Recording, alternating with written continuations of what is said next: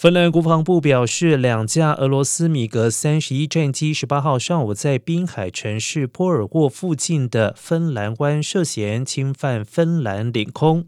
芬兰国防部声明称，芬兰空军派出一次作战飞行任务以辨识这些飞机，并表示芬兰边防部队已经展开初步调查。因为芬兰东部与俄罗斯接壤，双方边界长一千三百公里。而芬兰因为莫斯科入侵乌克兰而感到不安，在五月寻求加入北约，从而扭转其数十年军事不结盟的政策。